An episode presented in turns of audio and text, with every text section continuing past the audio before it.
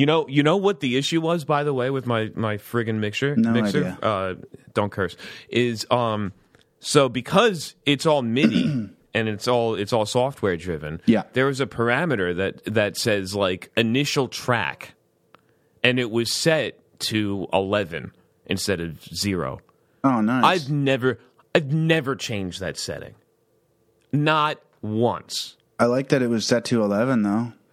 That way, yeah, it was it was turned up to eleven. Aha, ha. But seriously, folks, like when you have a template for the for the project files, and you're and and you don't change the settings, and you also use this thing as a toy for not just podcasts, but for the other BS stuff that I do on my own, pretending like I can sing. Uh, you know, it's and and and that's all fine and the podcasts are all fine. And then you open it up and you say okay well let's let's make another one. And then it just doesn't work. I don't get it. Nothing and this computer by the way i don't want to i don't want to mention anything about a vulnerability but like i don't update this computer because it's a hackintosh. Nothing changes. Nothing. It's frozen. It's frozen In in, whatever version of high sierra it has. And uh, I just can't like that that ability that the ability for me to be, basically peel off a new podcast is extremely valuable to me. And i'm sure it is to other content creators. And the fact that you have a template you have a device the settings are exactly the same. They just don't keep working even though you don't change the settings. It boggles my mind. It's not like some analog mechanic machine you know that just like eventually like your car. It will eventually stop working for a variety of reasons but there's a ton of moving parts. This is software Well, it has software has thought moving parts though. It's like it's super easy. This is not that intelligent. I got the low, and this is a Behringer Chinese low cost fake digital mixer. This is not at all. If you walked into any real recording studio or anybody that's, let's say, a successful podcaster, they wouldn't have this. They'd have a real uh, uh, MIDI control surface. But I have, I mean, I don't know what it is because it's all stored. It's not even like it's stored on the device. It's all stored in Logic on my computer, Logic the program, Yeah. on my computer. not the rapper. and- not Logic. It's not stored. You didn't store it in Bobby Logic the rapper. I don't think you did. No, no, I didn't. Um, and I, I wish I had a reference for that, but I really don't because I'm too white. um, anyway, so uh, we were talking about. How did we get on to talking about guitars? I can't remember. Uh, well, oh, we were talking. How did we segue from this? It was it was Oh, choice and microphone. So you finally got a new microphone. yeah, finally got one that Eh. actually has low background noise as a default. It's not. It's not just that it has low background noise. Is that it has a very even kind of tone to your voice, and it's not that heavily, that extremely sensitive and heavily wavering sound of a condenser mic. yeah, when uh, you get which too close is- to a to a condenser mic, the S's are crazy. This like the sibilance is out of control. Well, yeah, it's the proximity effect is much more amplified on those types of microphones, but you can definitely use that to your advantage. It's not for radio though. If you notice radio shows and now successful podcasts, they either have the SM7B, which is what I use, but not for that reason. It's because when I'm on a cardioid mic, my my voice sounds like half an octave higher. So the SM7B adds a little bit more, let's say, uh, balls to my voice, which really, really kind of helps. Because you don't want to listen to me just talking like this for an hour. You know what I'm saying? Which I suppose is why they used. That's probably why they used Why that they for used it Michael for Michael Jackson. Jackson. Yeah, almost certainly. Yeah, um, but the other one is the uh, the mic that I, that I I uh, told you to look at, which is the Electro Voice Electrovox RE20, which is the Stevie Wonder mic, and I do really like that microphone, and it has a built-in pop screen. And if you've ever seen, sorry, I don't even think I've seen that microphone. I don't have a If- visual I was just going to reference say, for if that you've mic. ever seen, it's actually a very standard broadcast radio mic. They're gray and they have the slits on the side, but they're not side address. They're only front address. Uh, if you've ever seen like Howard on, you know, the, that E show he used to have or whatever they filmed his radio show of doing. Mm-hmm. The, the the guests would always have that RE20 mic, and it's because it has a very consistent level. It has virtually no proximity effect, and it has something called, and this is not a euphemism, it might be the reason why Howard picked it up, uh, a dynamic D or heavy D. and it's a it's a switch, it's a toggle on the bottom of the microphone that amplifies the internal bass response of whatever the signal is, and it's not necessarily. I guess it's like an inline filter, a ser- an in series filter, but it's not necessarily. You know, it's not like another device. So what's up with the screen on the side? What's the what's the point of that screen on the side? Does it do anything or? Maybe it just ventilates air out to make it easier on the diaphragm. It's similar to the SM7B in that it's a large diaphragm dy- uh, dynamic microphone that has virtually no proximity effect and a very even tone, which is part of the reason why a lot of broadcast radio outlets, studios have them. Um, and they also allow just anyone who gets, you know, on the mic and they get really close, they just kind of sound more important than they really are Yeah. and uh, yeah, I don't have. Uh, one of my friends has that actually. My friend Deluch, who has an actually successful podcast, and I've been on that a couple times. Uh, and he's been on Pull Request once. Uh, he let me borrow an extra mic of his, and I used it for a week, and it was great. I really would love it. It's uh, a little bit more expensive than the SM7B, but I don't really have a reason to buy it right now because I've got this guy. So, but but longer story short, so we were talking about microphones, and then that segued into uh, the reason why I have the SM7B is like the same reason why I don't have uh, a, a Gibson SG, even though that's a very standard type of guitar to have for someone who's been a hobbyist for over a decade, which is.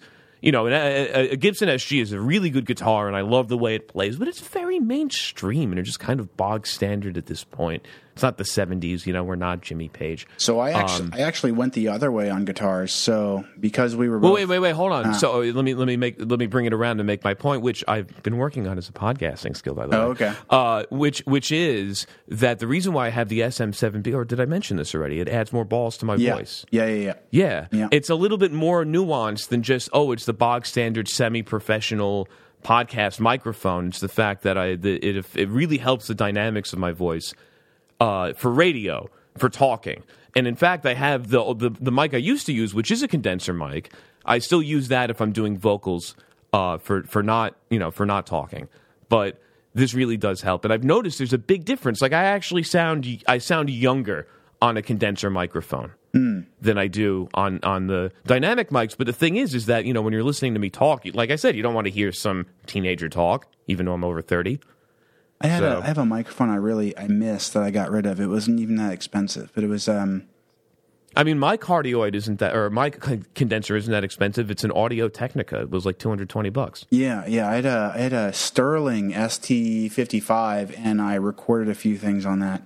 And I remember that microphone sounding amazing. And then I I was like moving or something, and I I sold it, and I've recorded other things since, but I'm still miss how that microphone sounded. Probably shouldn't have gotten rid of that microphone. Yeah, you know what microphone I really miss from my childhood? We got The Packard Bell microphone that came with our Packard Bell PC in nineteen ninety six, you mean like the and it the one that looks it like it's for taking fast food orders? Yeah. Yeah, exactly. And it was like this white thing that came on a little very thin that came on a stand. Yeah. It came with, you know, it, wa- it was paired with the monitor that had speakers that you screwed onto the side. Yeah. Yeah, I can Oh. see that microphone in my head. Those were the day. And I used to, what I used to do is drape it over the top of my desk and hang it upside down and pretend like I was a professional singer. Nice. Because I was like, oh, you know, the real people, that's how they sing is from the mics that hang down. Yeah. And I didn't want to It be helps. this, you know. Yeah. Uh, anyway, and, you know, 20 years later, here's where we are. Here we are. Uh, speaking of that, I've actually um, I watched the Blues Brothers 2000 for the first time last night, and I don't know if you've seen it. It is a Uh, I don't know if horrible I have. movie. I think I saw the original Blues Brothers. The original one is on my list of short list of favorite movies of all time. It is a effing fantastic movie. It really is. In every way, shape, and form. And that movie gets better, much like how In Rainbows got better when uh, Radiohead released King of Limbs. The original Blues Brothers, while a great movie, while an already great movie, gets even better when you listen to the Blues Brothers 2000 because you realize that John Belushi actually added a lot more than just what Dan Aykroyd wrote for him. You know? Mm-hmm. And and it, it was his personality and his attitude that really helped elevate the film to beyond much further beyond what the blues brothers 2000 film was which used john goodman who ironically was trying to get over his midwestern accent which is you know mm. i don't know. Yeah, I Anyway, can it also was a it was a, it was one of those screwball '90s movies instead of like an art piece from the '70s. Yeah, I mean, John Belushi is just a wild, a wild personality. It's like it's hard to, um, it's hard to imagine. Well, I mean, Dan Aykroyd and John him. Landis wrote the wrote the original Blues Brothers, and they wrote the sequel. From what I understand, if you want, I can go back into that Chicago accent. I don't know how that sounds over the phone, Hmm. uh, but um, from what I understand, they had a tiff with Universal, who you know the studio, Mm-hmm. uh, which are now owned by Comcast, and uh, Universal said, "Oh, we want this to be basically a kids movie with music, not some adult film with music." Ah. And they did, and remember, the original Blues Brothers was rated R. Yeah, And this, the Blue, Blues Brothers 2000 is rated PG, so you can bring Ah. the whole family over to the theater and watch it. Get it was a horror. It was That horror sounds movie. And terrible. it just and it has so much like 90s cliche characters and plot in it and it's what I, I loved. There was a lot of subtlety to the humor in the original Blues Brothers movie, especially at the time. Like, before all of the self referential stuff became popular, which started in the 90s with Larry Sanders' show, Garry Shandling. So by the time that they made uh, the Blues Brothers, uh, the Blues Brothers 2000, that stuff isn't good. They need, you know, he needs to amp it up, and he didn't. He went the other direction. From what, and like I said, Universal apparently, allegedly, made a ton of demands that they decided to just adhere to, so they can get the money for the film, uh, and it was to their detriment, except for the musical acts, because the musical acts were great.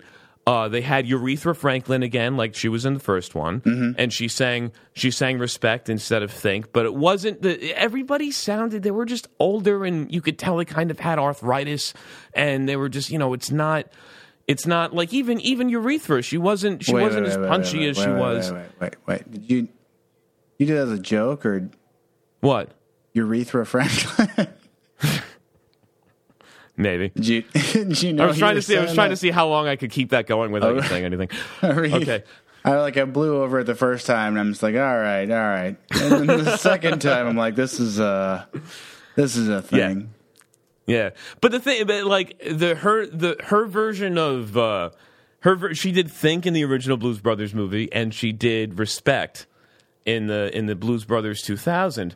But the version of think that she does in the 1979 1980 Blues Brothers movie is like, as I said at the Wolfpack show a couple weeks ago, 20 percent faster mm-hmm. than the original, and respect is not and there's not that nice segue of like you know they're in the uh, very stereotypical but still highly effective musical segue where they have a a, a leading scene and they say some word they say a line that then leads into the into the song. You can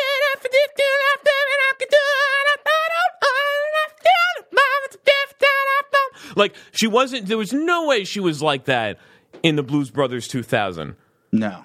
Yeah, And they, like, they were in a really restaurant respect- in the original movie. I remember that scene. Yeah, and she sold it to um, get a car dealership. So she's still married to Matt Guitar Murphy. Now, they tried their best to get everyone who was in the original movie and then all the people that they left out. So the original movie had, they said, like like six or seven musical acts, and the, the Blues Brothers 2000 had 18. And they had a bunch of people in it, despite being a really bad movie plot wise and, and, and comedically. They had a bunch of uh, really really good musicians in it that I had honestly thought had passed away by 1998, like uh, like Wilson Pickett and Billy Preston was there. Um, who else? There was a there were a couple of other people that I just, I didn't even realize. Like uh, uh, Sam Moore from Sam and Dave was in it. Uh, he was a preacher with with James Brown, who they brought back from the original movie. But James Brown, he just you know he was sounded older and he was slower, and it just it's not the same it, it's not the same, and the jokes were a little too on the nose. And uh, it's like I said, they lost that whole lot, whole lot less cocaine fueled than he was in his but younger you know, days. it, it, it's kind of funny because I read that uh, as one of the criticisms. It's like, oh yeah, they, they left the cocaine humor for the family friendly humor, but as a as a hyperactive or ha- as in hyper as a hyperactive spaz, uh, I never thought about the fact that they were doing they were they were on uppers during the entire movie. I was just like, oh, that's how they are because that's how how much energy I have, and uh, Yeah. Yeah, totally. I didn't think about the fact that Totally they were just kind of, you know, and cut. Like, I never thought about that. Mm-hmm. So, um, yeah, uh, but that's why I, I, I can't do that stuff. Anyway, all right. Estamos listos para ir? Yeah, yeah. Let's do like the actual episode. This has been the Pneumonium production. The views and opinions expressed on Pull Request do not necessarily reflect those of Pneumonium LLC or its subsidiaries.